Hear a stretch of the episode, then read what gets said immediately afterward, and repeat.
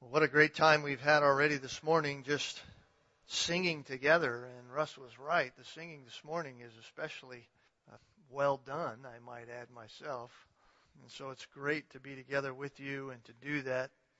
And so as we come to our time in the Word of God this morning, we are obviously preparing our hearts to come together around the Lord's table in just a little while. And we need to return this morning to the second part of our current series in the book of Romans that I have entitled The Justice That No One Desires. The justice that no one desires. We have been studying Paul's letter to the Romans for several weeks now, and we need to pick up where we left off last Lord's Day. So if you're not already there in Romans chapter 2, uh, please open your Bibles to that. As most of you know, the elders of this church spend a concentrated time together each month. We take the first Sunday of the month and we are normally here all day that day because after our morning worship time we spend time together as elders. And during those times we are uh, doing many things. We're talking about things that we are reading. We're dealing with uh, issues uh, within the church itself, but we are collectively really evaluating the biblical priorities of the church we as a church and what we are to be. And then according to those priorities that we understand from the Word of God and we think about in light of what God teaches, we can begin then to identify for us as a church both strengths and weaknesses and areas where we might need to shore up some things and other areas where there is a strength in the church. And we do this so that we as leaders and us as a corporate body that we can begin to, to address potential areas of greatest need so that we can be a church that God actually desires us to be.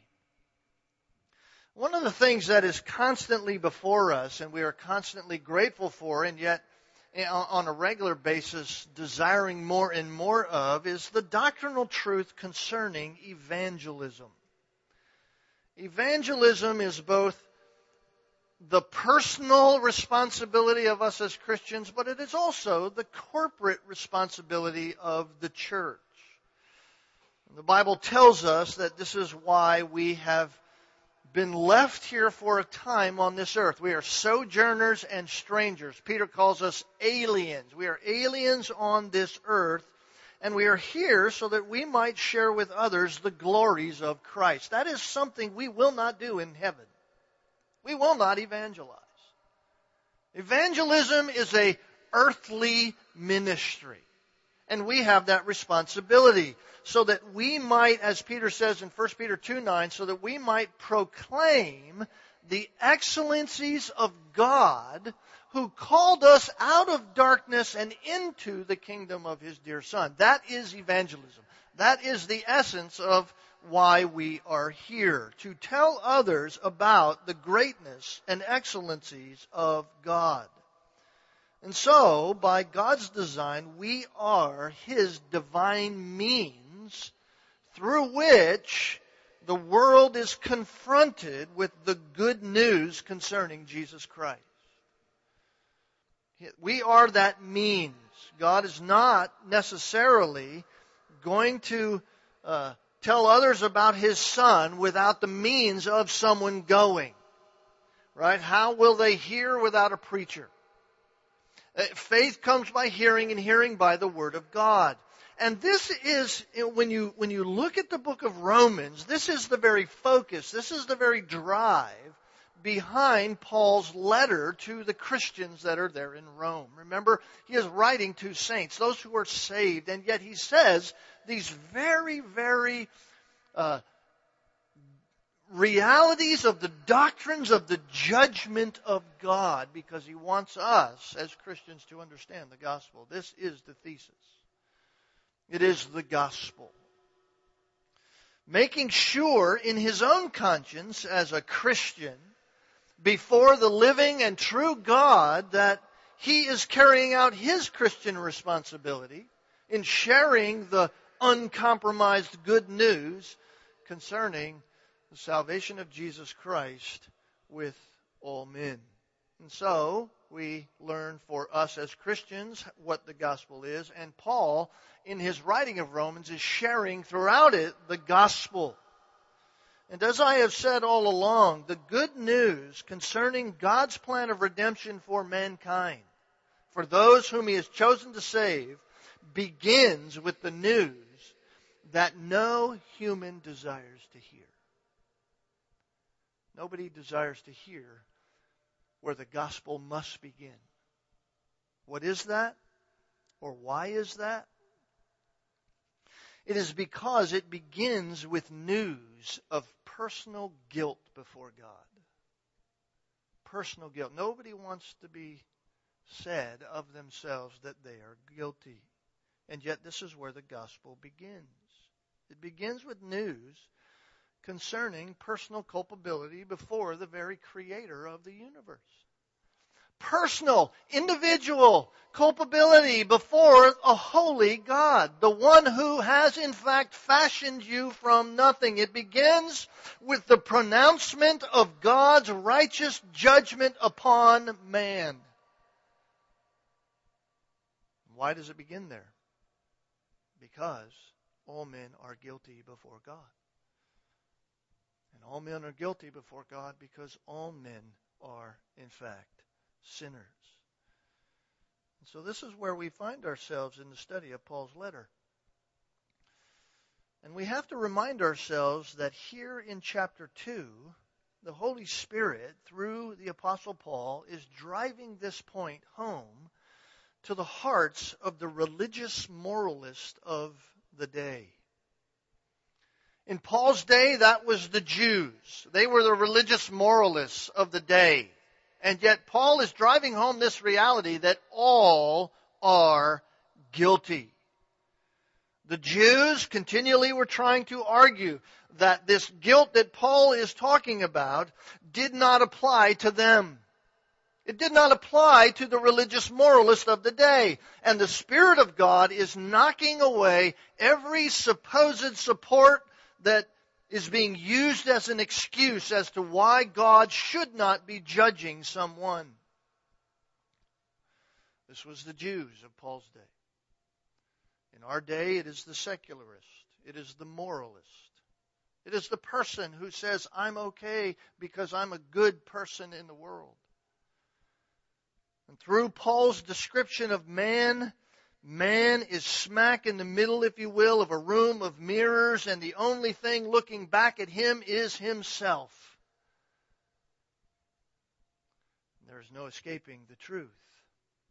There's no escaping the reality of who he is before a holy God. No one truly wants to admit it. Especially those who believe they're good people. Nobody wants to admit their guilt. There are those who are the moralists of our day who do not want to admit their guilt. There are those who have been part of the religion all their lives who do not want to admit their guilt before God. There are those who have grown up in religious families and religious homes and their heritage is somehow linked to their, their very being and so they think that because of their heritage there's no reason why God should judge them. So the question that is asked is this why would God desire to hold them, good people, moral people, uh, religiously right uh, in the sense of their own activities people? Why would God desire to hold them in contempt of Him?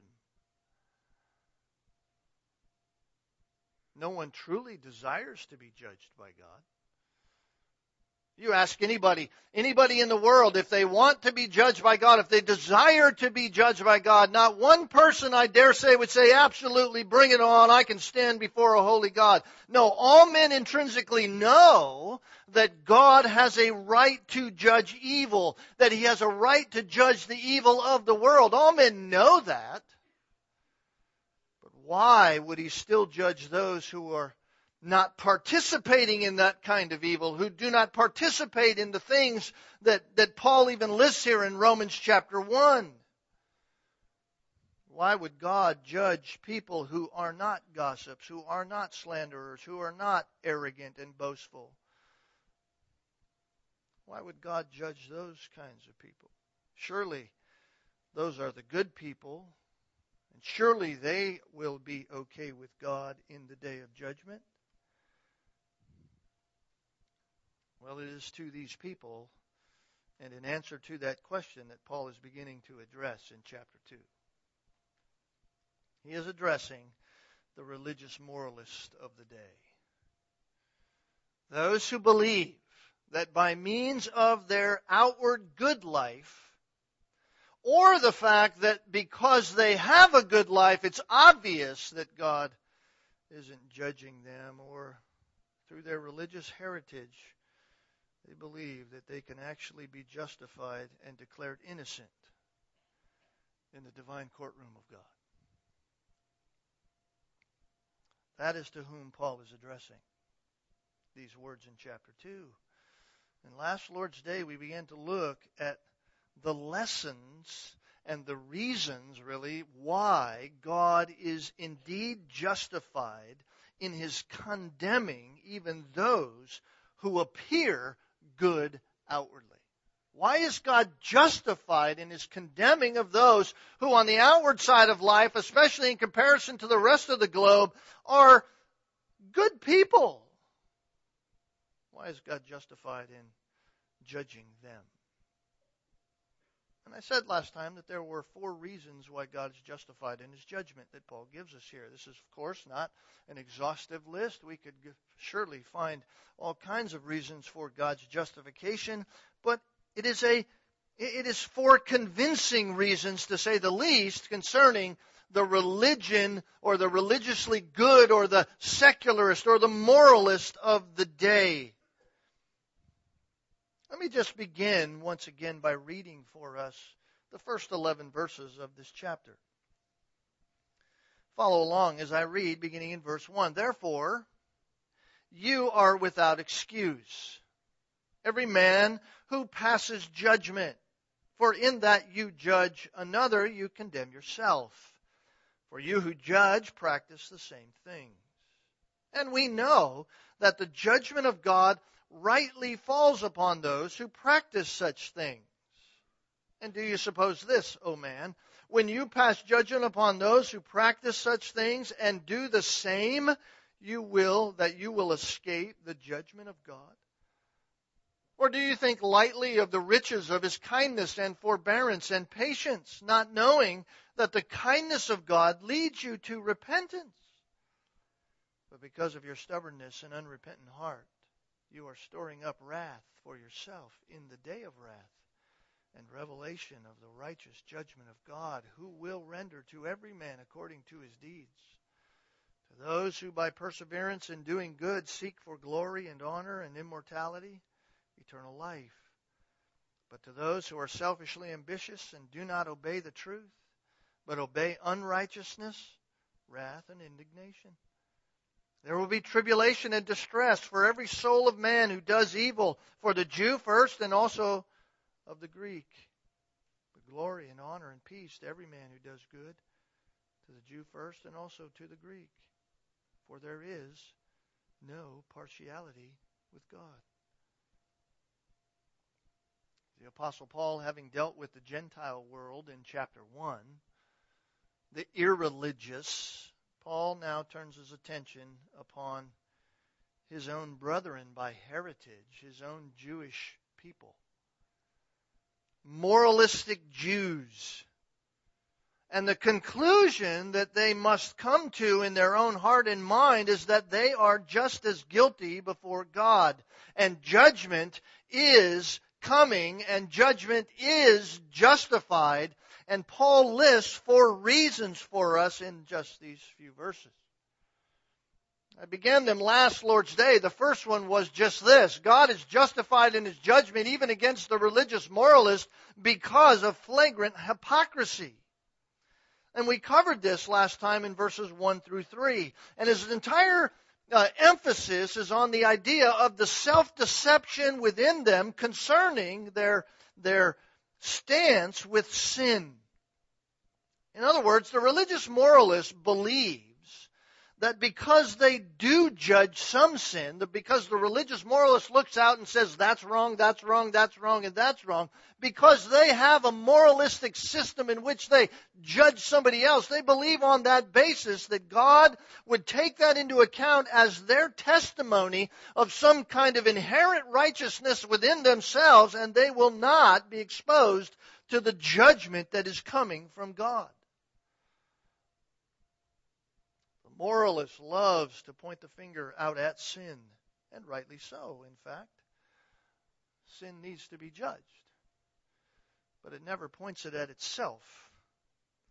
It's always pointing outward, never looking at self, never including itself within the judgment. In fact, the attitude of the moralist particularly in Paul's day, wasn't that they would even escape the judgment of God. Their, the attitude was there wasn't even a reason for God to judge them. And in fact, judgment was for everybody else. God didn't even have a reason to judge them.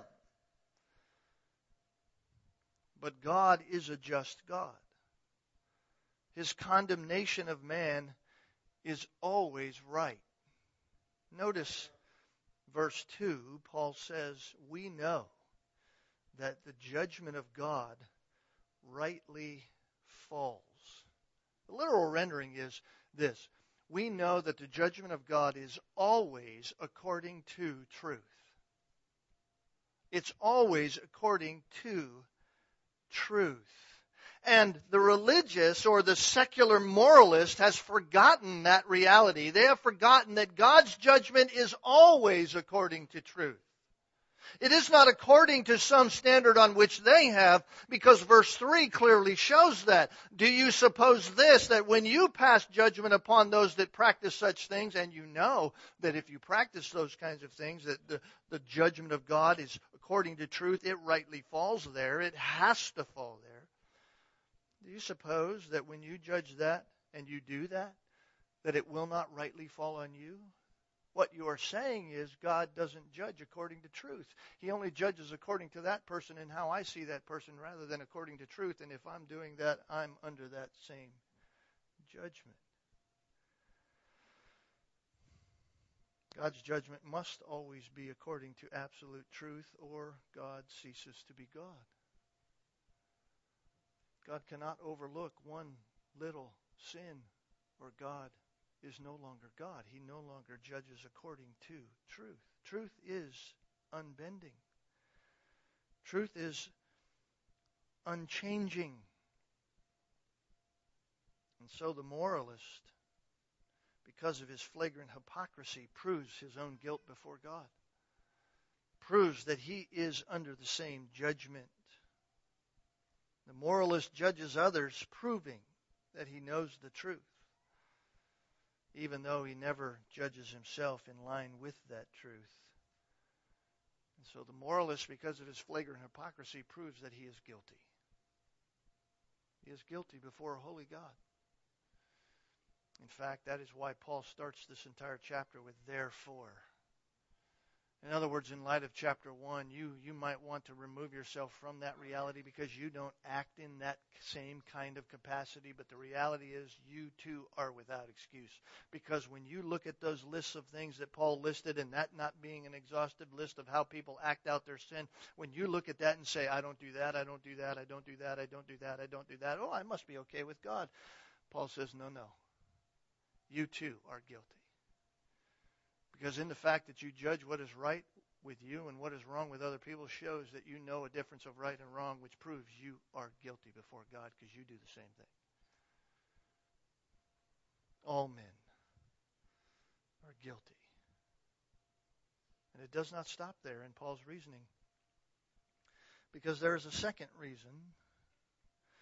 God is justified in his judgment because, get this, because the moralist spurns God's mercy. I told you last time it's unrepentance, and that you'll see that as we play out. He is unrepentant. He spurns the mercy of God. Notice verse 4 and 5.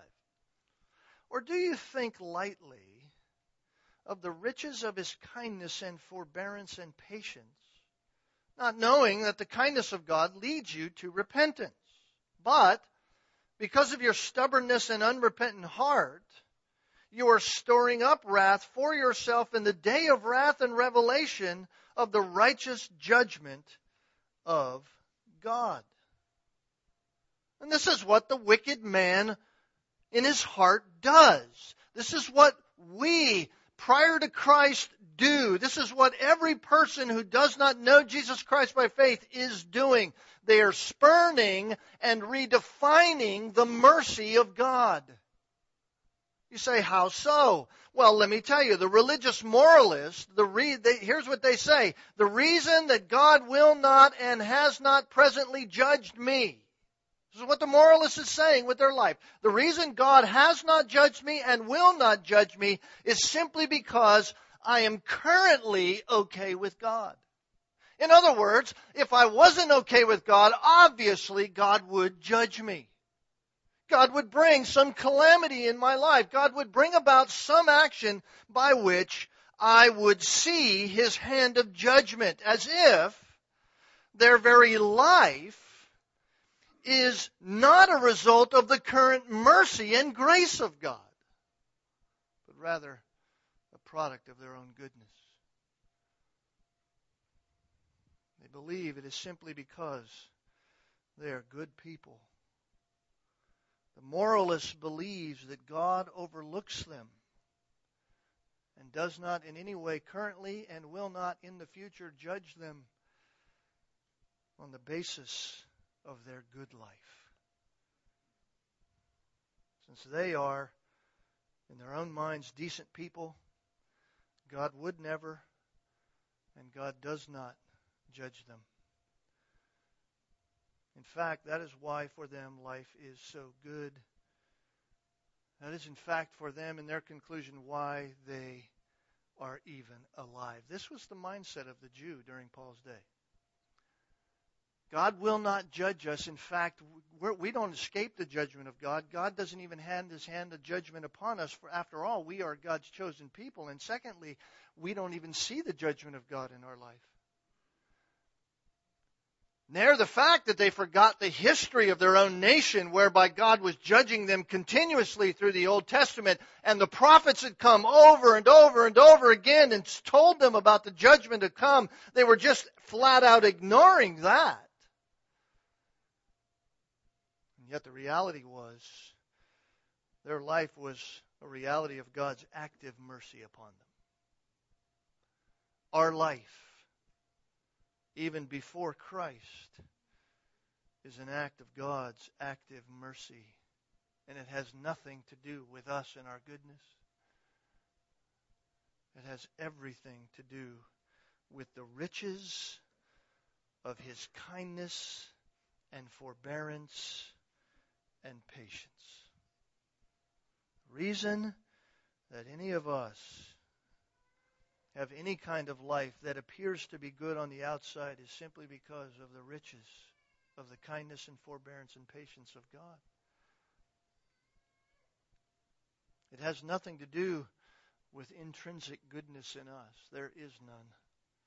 It has everything to do with God's intrinsic goodness that is reflected in His mercy. Look at what Paul says by way of warning. Verse 4, he says, Do you think lightly of the riches of the kindness and forbearance and patience of God? In other words, don't spurn that by misunderstanding it. Don't spurn the mercy of God. Don't spurn the kindness of God. Don't spurn the patience of God. Don't spurn the long suffering of God by misunderstanding it and redefining it. It has nothing to do with you. The reason God is merciful, the reason God shows patience and forbearance and kindness has everything to do with Him. Your current state of not being consumed immediately by a holy God. The reason you and I, when we sin, are not consumed, especially prior to Christ, the reason we are not consumed by God's wrath immediately has nothing to do with our supposed good life. It has everything to do with God's mercy. Paul says, Do you think lightly of that? It's an interesting phrase. It's an interesting phrase. The word used there, the phrase there means to show contempt or to despise. To despise. It, it, it means literally to think down upon. Um, it's really to think so little of the value of something that you literally treat it with contempt. You treat it as if it's worth nothing. You have so little a view of it that you would just as soon throw it out with the garbage. There, there's an example of this back in the Old Testament, and I want to take us there for a moment. Go back to Jeremiah. Jeremiah chapter 7.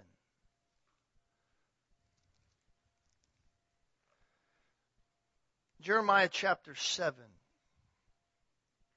Jeremiah is prophesying to the nation of Israel. And it's during the time when Israel was already a divided nation. There were ten tribes to the north that had been divided from the two tribes to the south. And Jeremiah has been sent by God to warn Judah, the southern tribes. And he wanted to warn them of sin before him. Their sin before him. His, they, he was watching. He is, he is there. It is serious. God takes all sin serious. And Jeremiah is sent to warn them about their sin. Listen to what he says in chapter 7. And I, I need to read a rather lengthy portion. I'm going to read 20 verses of this. The word of the Lord that came to Jeremiah saying, Stand in the gate of the Lord's house and proclaim there this word. I find it interesting. Go, basically, go to the temple and stand there and say this. You want to hear a sermon? Here it is. And say to them, Hear the word of the Lord, all you of Judah who enter by these gates to worship the Lord. All of you come to the church, all of you come to the temple, and you go there to worship God. Listen to what God has to say to you. That's what Jeremiah says. Thus says the Lord of hosts, the God of Israel. Amend your ways and your deeds, and I will let you dwell in this place. Do not trust in deceptive words, saying, This is the temple of the Lord, the temple of the Lord, the temple of the Lord. For if you truly amend your ways and your deeds, if you truly practice justice between a man and his neighbor, if you do not oppress the alien or the orphan, the widow, do not shed innocent blood in this place, nor walk after other gods to your own ruin, then I will let you dwell in this place, in the land that I gave to your fathers forever and ever.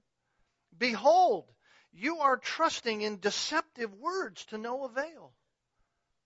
Will you steal and murder and commit adultery and swear falsely and offer sacrifices to Baal and walk after other gods that you have not known? Then come and stand before me in this house which is called by my name and say, we are delivered that you may do all these abominations? Has this house, which is called by my name, become a den of robbers in your sight? Behold, I, even I, have seen it, declares the Lord. But go now to my place, which was in Shiloh, where I made my name dwell at first, and see what I did to it because of the wickedness of my people Israel. And now, because you have done all these things, declares the Lord, and I spoke to you, rising up early and speaking, but you did not hear. And I called you, but you did not answer. Therefore, I will do to the house which is called by my name, in which you trust, and to the place which I gave you and your fathers, as I did it to Shiloh, I will cast you out of my, my sight, as I have cast all your brothers, all the offspring of Ephraim. As for you, do not pray for this people. Do not lift up cry or prayer for them. Do not intercede with me, for I do not hear you. Do you not see what they are doing in the cities of Judah and in the streets of Jerusalem? The children gather wood, and the fathers kindle fire, and the women knead dough and make cakes for the Queen of Heaven. You realize that's what they call Mary in the Catholic Church. And they pour out libations to other gods in order to spite me. Do they spite me? declares the Lord. Is it not themselves they spite to their own shame? Therefore, thus says the Lord God, Behold, my anger and my wrath will be poured out on this place, on man, on beast, on the trees of the field, on the fruit of the ground, and it will burn and not be quenched. Wow. Wow. Israel, you come to my house, you come to my place, and you profess all of this religious religiosity. You come, Judah, and you, you profess all this stuff before me, and yet in your lives you live as if you never knew me. Listen, I, there, there's a, there's a few warnings here that I that I want to give you uh, these have been written in my Bible for years. I, I wrote these down as I read this passage years and years ago in reference to the heart of man. Principle number one is just simply this outward reform. You have outward reform without internal change, it's worthless. Outward reform without internal transformation is absolutely worthless. What God is saying to them in verses 3 through 7 of this chapter. Oh, you've done all these things. If you amend your ways, but there's no internal change to me, it's worthless. You can do all of these things. You can amend your ways, your deeds, but if there's no internal change, it's not going to matter. The second thing is just outward reform without internal transformation just produces pride. That's what it does. Religious pride. You go around saying, I'm okay with God. As one person very close to me said one time, God and I have an agreement. No, you don't. Well, if you want one, here it is. Here's the agreement. Repent or go to hell. That's it. Outward reform without internal transformation just produces pride. I'm okay with God. That's what you see here in verses 9 through 11. God calling them out. And then, third, outward reform without internal change, internal transformation produces devastating consequences. Devastating consequences.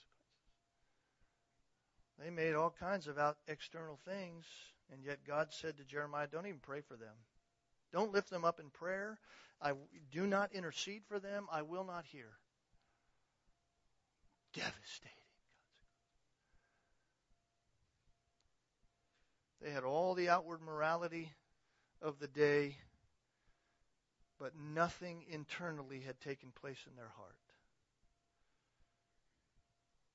Jeremiah is saying, listen, all that externals mean nothing without internal change. This is what Paul is trying to say. This is what Paul is getting to. This is what Paul is driving at back in Romans chapter 2. Listen, don't hold of no value the kindness and forbearance and patience of God. Don't hold it as if it's meaningless, as if it's nothing.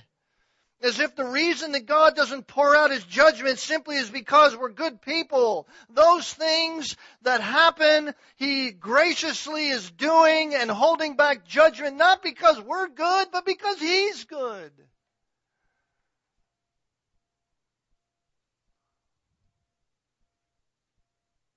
He isn't doing them to say to any of us, you're okay with me.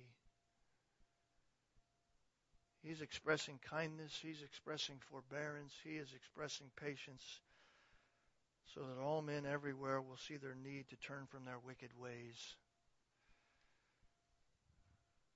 That we will see ourselves as He sees us.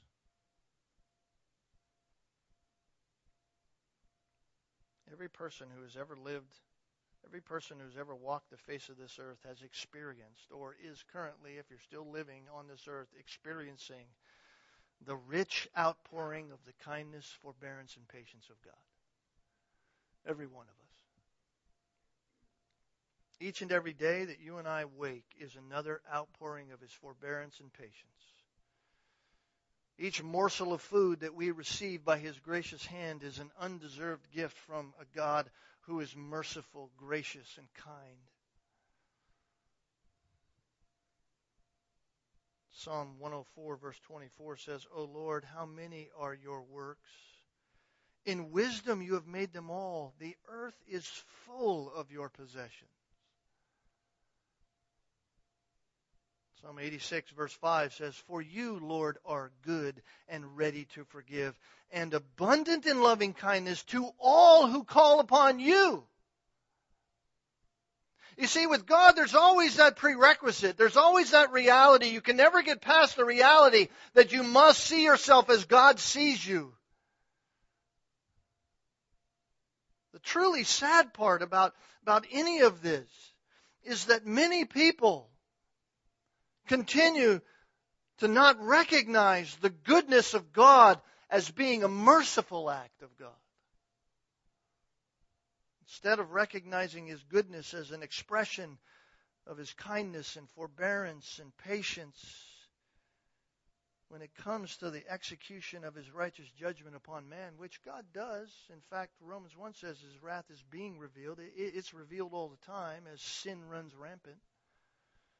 But even through cataclysmic wrath, men see the judgment of God, and they see that who don't see it rightly as mercy, as his goodness, as mercy, they see the cataclysmic wrath of God upon man sometimes, and they see it as unloving and unkind and, and impatient upon God. Because after all, God should not judge good people. Good people don't deserve judgment. That was seen acutely in our country several years ago during 9 11. Constant question from those who did not have a relationship with Jesus Christ was why would God allow something to happen to so many good people?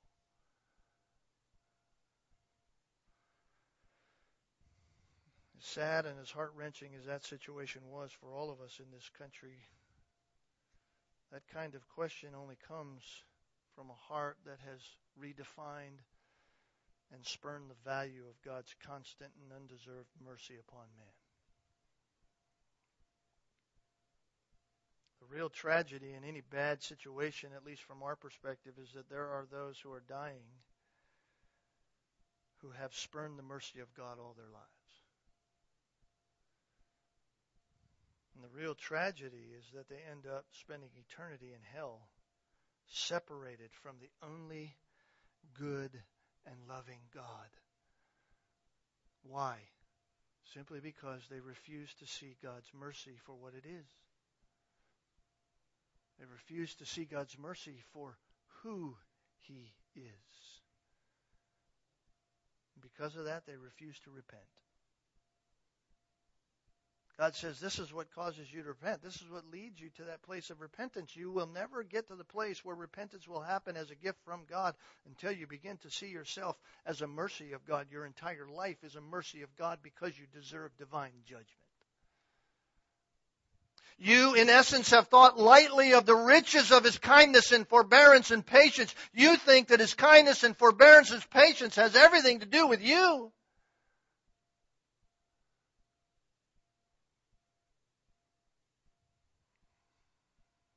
Fact, it has everything to do with God, nothing to do with you at all. 2 Peter chapter 3 gives a shocking description of what is to come. Listen to this. Listen to the patience of God. Peter says in 2 Peter 3, beginning in verse 3, Know this, first of all, that in the last days mockers will come with their mocking, following after their own lusts, and saying, Where is the promise of his coming? For ever since the fathers fell asleep, all continues just as it was from the beginning of creation. For when they maintain this, it escapes their notice that by the word of God the heavens existed long ago, and the earth was formed out of water and by water, through which the world at that time was destroyed, being flooded with water. But the present heavens and earth by his word are being reserved for fire, kept for the day of judgment and destruction of ungodly men. But do not let this one fact escape your notice that with the Lord one day is as a thousand years, and a thousand years as one day. The Lord is not slow about his promise, as some count slowness, but is patient toward you, not wishing for any to perish, but for all to come to repentance.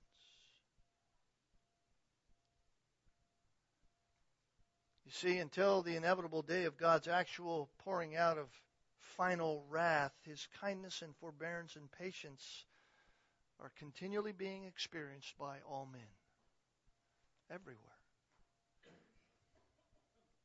And the purpose of his long suffering kindness is not for the purpose of excusing sin or overlooking sin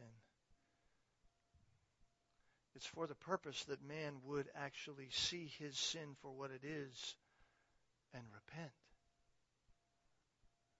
God is patient with all of us so that we might repent. We know what repentance means. We talk about it from time to time here in this church. When it comes up, it's here again. Repentance is the changing of your mind. The changing of your mind, really. That's the the actual word, to see your sinfulness as God sees it. That's really the idea of repentance. To see your sinfulness as God sees it. The desire of God is that all men would have a change of mind concerning their very condition before Him. That men would have a, a turning from evil to what is good. And the only one who is good is God Himself. Remember what Jesus said to the one who said, good teacher. Jesus said, Why do you call me good? Only God is good. I mean, Jesus was doing twofold thing there, acknowledging the reality of the goodness of God and the excellencies of God, and yet saying to the man, If you're calling me good, are you saying I am God? So we cannot be confused. True repentance, folks, is not regret. Sometimes we get that idea that repentance is simply regret. If we see sorrow, if we see tears, if we see someone regretting something, then it's true repentance. That's not what Paul is talking about. That's not what the Bible talks about when it talks about repentance. Regret is simply sorrow that you might get when you get caught for doing a wrong. You have a regret that you did it. Why? Because you got caught. Regret is a sadness over the consequences that you have to pay. But true repentance is completely different than that. True repentance is a change of mind concerning the very sin. It is seeing it as God sees it before a holy God. It is seeing it as, as, as a, an affront to God Himself, and from true repentance flows a godly sorrow that flows from the heart that is broken because it has lived contrary to God and to God's design. That's repentance.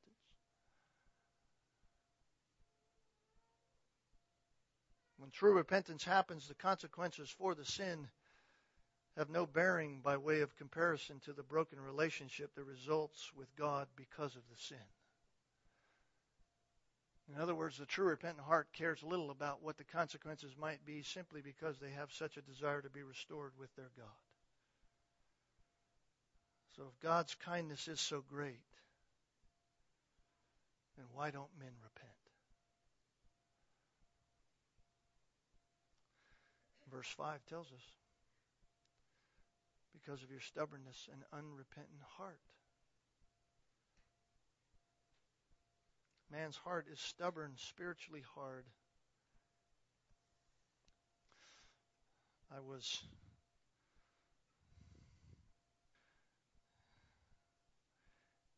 thankful when I found out what stubbornness meant. It, it, really means hardness. That's that's the idea because of the hardness and unrepentance of your heart. It, it's the same word in the original language where we get a medical term. You know what the medical term is? Arterial sclerosis. That's the root behind the word stubbornness. Arterial sclerosis. You know what arterial sclerosis is? The hardening of your physical arteries.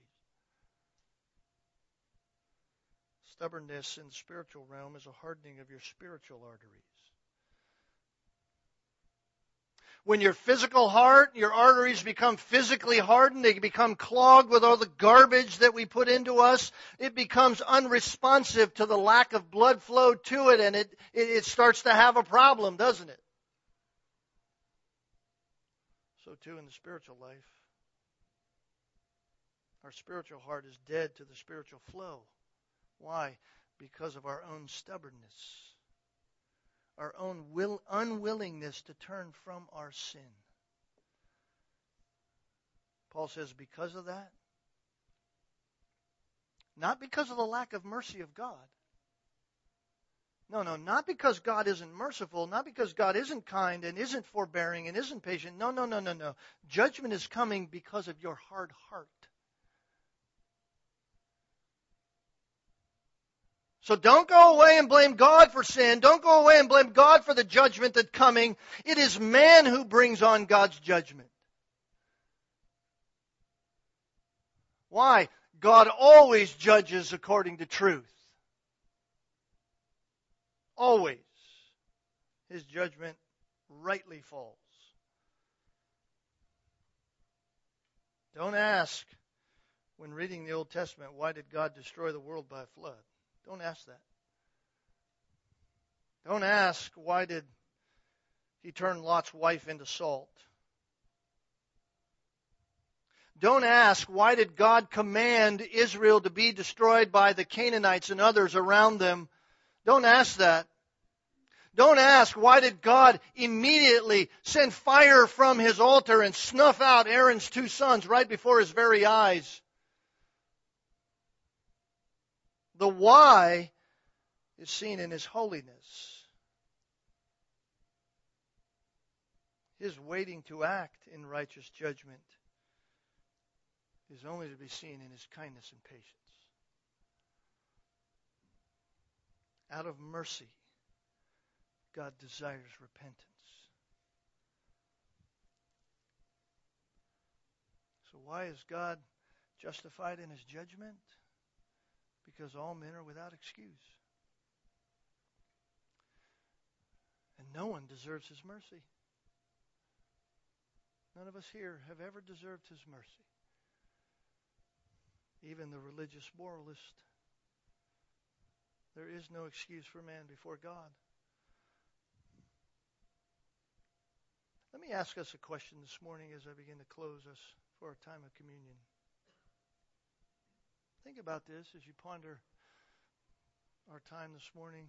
Do you take your forgiveness? Do you take your forgiveness as something that you are entitled to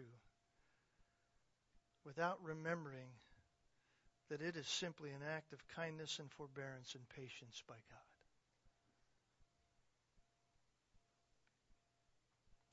It seems to me that we do not truly understand forgiveness if it does not bring us to the point of being completely and utterly amazed that God would in any fashion be kind and forbearing and patient to any of us.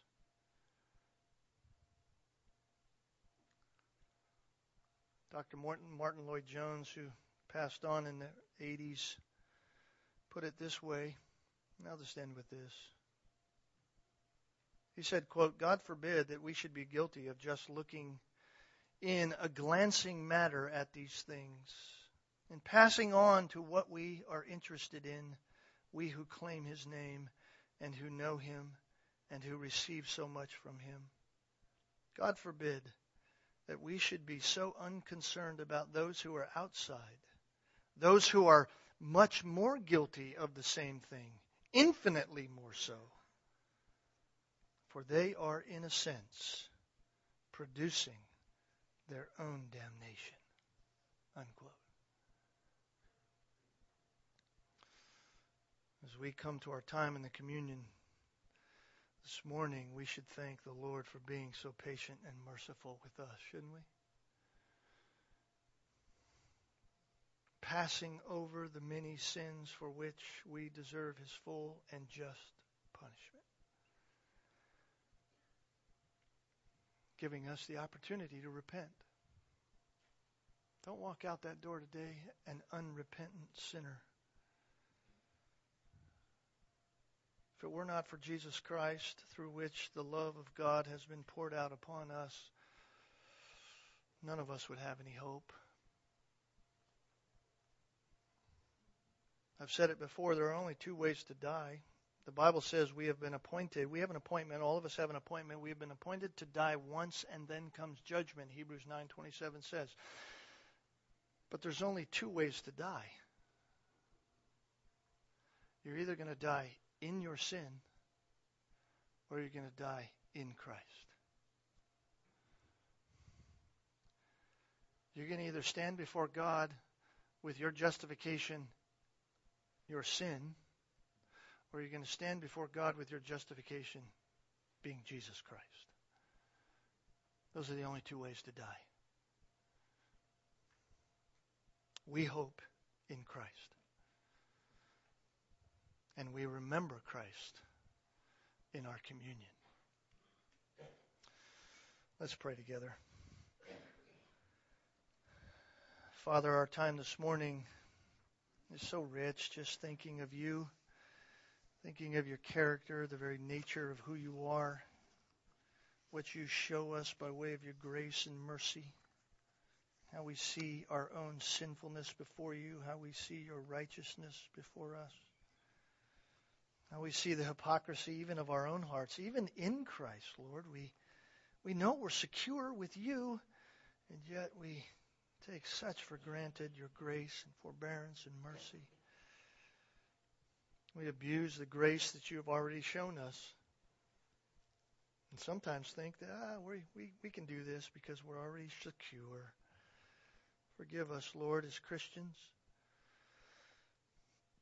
And forgive us for not reaching out to those who do not know you yet. For squandering those moments, not helping them to see their sinfulness before you. Not because they're different than us, but because before you they're guilty. So, Lord, help us to see those things. Help us to recognize it. Help us to not take forgiveness for granted and think it was simply because we deserved it.